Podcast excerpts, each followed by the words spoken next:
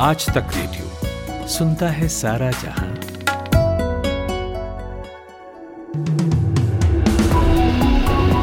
Good afternoon आप सुन रहे हैं शाम चार बजे का न्यूज़ बुलेटिन पाँच मिनट। मैं हूँ रोहित अनिल त्रिपाठी। उपराष्ट्रपति पद के लिए आज वोटिंग जारी है। एनडीए की ओर से जगदीप धनखड़ और विपक्ष की ओर से मार्गरेट अलवा उम्मीदवार हैं। सदन में कुल सात सौ अट्ठासी सदस्य हैं।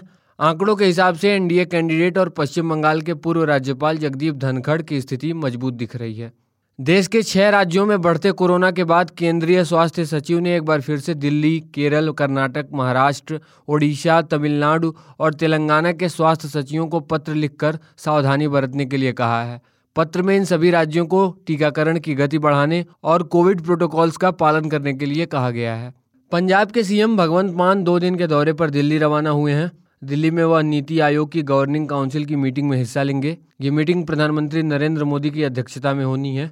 चंडीगढ़ से रवाना होने से पहले सीएम मान ने कहा कि नीति आयोग ने बार बार सीएम रहते कैप्टन अमरिंदर सिंह और चरणजीत सिंह चन्नी को बुलाया। उन्हें कहा कि पंजाब की ज़रूरतों के बारे में बताओ, लेकिन वो कभी नहीं गए। मैं पूरा होमवर्क करके जा रहा हूँ। ईडी ने जानमाई लैब प्राइवेट लिमिटेड के एक डायरेक्टर समीर मात्रे के चौंसठ दशमलव सात करोड़ रुपए के बैंक एसेट फ्रीज कर दिए हैं। क्रिप्टो एक्सचेंज का मालिकाना हक जानमाई लैब के पास है।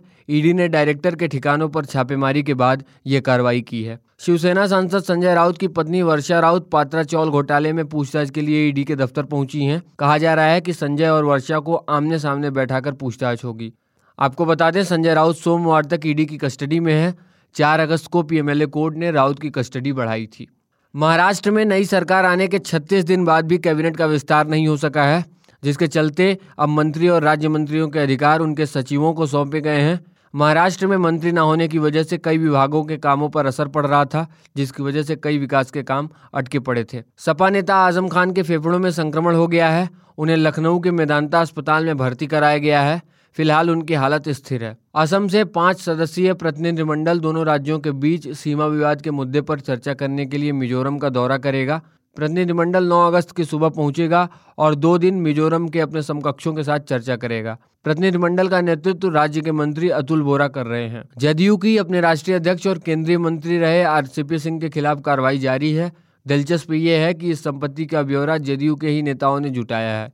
इसके अनुसार आरसीपी और उनके घर वालों ने 2013 से अब तक नालंदा ज़िले के सिर्फ़ दो प्रखंड, अस्थावा और इस्लामपुर में करीब 40 बीघा ज़मीन खरीदी है। कई और जिलों में भी उनकी संपत्ति होने की बात कही जा रही है। पटना के मनेर के रामपुर घाट पर सिलेंडर ब्लास्ट हो गया है। इसमें पाँच लोगों की मौत हो गई है। कई लोग घायल भी बताए जा रहे हैं। बताया जा रहा है कि नाव पर खाना बनाया जा रहा था जब यह ब्लास्ट हुआ। सूचना मिलते ही पुलिस मौके पर पहुँच गई। पुलिस ने शवों को कब्जे में लेकर पोस्टमार्टम के लिए भेज दिया है। श्रीलंकाई सरकार ने चीनी सरकार से कहा है कि वह हवन टोटा बंदरगाह पर अपने जहाज़ की यात्रा को तब तक के लिए टाल दे जब तक दोनों सरकारों के बीच कोई सलाह मशविरा न हो जाए। बता दें कि चीन के इस जासूसी जहाज़ को 11 अगस्त को श्रीलंका के हम्बन टोटा बंदरगाह पर ईंधन भरने और 17 अगस्त को छोड़ने के लिए निर्धारित किया गया था। ताइवान डिफेंस मिनिस्ट्री के अधिकारी ओ यांग ली हिंग आज एक होटल के कमरे में मृत पाए गए। अधिकारियों के मुताबिक यांग ली हिंग की मौत हार्ट अटैक से बताई जा रही है। हालाँकि इस मौत की जाँच जारी है। जम्मू कश्मीर के उधमपुर ज़िले के मसोरा के पास एक मिनी बस फिसलकर खाई में गिर गई। हादसे में आठ छात्रों के घायल होने की खबर है। उन्हें पास के जिला अस्पताल में भर्ती कराया गया है। जानकारी के मुताबिक बस बरमीन गाँव से उधमपुर जा रही थी। नेपाल के नुआकोट ज़िले में आज भूकंप के झटके महसूस किए गए हैं। National earthquake monitoring and research centre के मुताबिक सुबह साढ़े पाँच बजे भूकंप के झटके आए। रेक्टर स्केल पर भूकंप की तीव्रता पाँच दशमलव तीन मापी गई है। फ़िलहाल किसी भी तरह से नुकसान की कोई खबर नहीं मिली है। दिल्ली पुलिस ने स्वतंत्रता दिवस के आयोजन के मद्देनजर लाल किले के चारों ओर पाँच किलोमीटर के दायरे को नो काइट फ्लाइंग जोन घोषित कर दिया है। दिल्ली पुलिस ने ट्विटर हैंडल पर यह जानकारी शेयर की है। सुरक्षा कारणों के चलते ये आदेश 16 अगस्त तक लागू रहेगा। ऊबर ने नया फीचर लॉन्च किया है। अब यूज़र व्हाट्सएप के माध्यम से भी कैब बुक कर सकेंगे। इसके अलावा ऊबर ने हिंदी में भी बुकिंग सेवा शुरू कर दी है। और आज कॉमनवेल्थ गेम्स का नौवा दिन है। रेसलिंग के विमेंस फ्री स्टाइल तिरपन के में विनेश फोगाट और चामोडिया के शानी का मुकाबला शुरू हो गया है। शाम साढ़े चार बजे से विमेन सिंगल्स के क्वार्टर फाइनल मुकाबले में पीवी सिंधु का मैच शुरू होगा। तो ये थी शाम चार बजे तक की बड़ी खबरें।